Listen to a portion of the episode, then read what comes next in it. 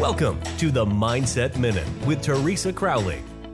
A short, focused conversation about staying emotionally and physically happy and healthy. Now, here is Teresa. Thank you so much for joining me on the Mindset Minute. Don't wait for the thank you. If you see someone who needs assistance, please lend a hand.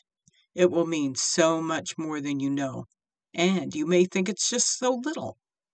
Lost opportunities lost possibilities. There are things that we can never get back. So don't wait for the thank you.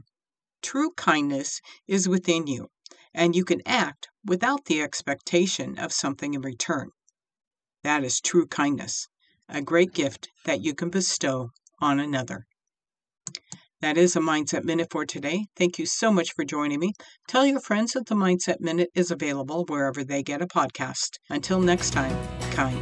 Thank you for listening. We look forward to you joining us weekdays on the Mindset Minute with Teresa Crowley.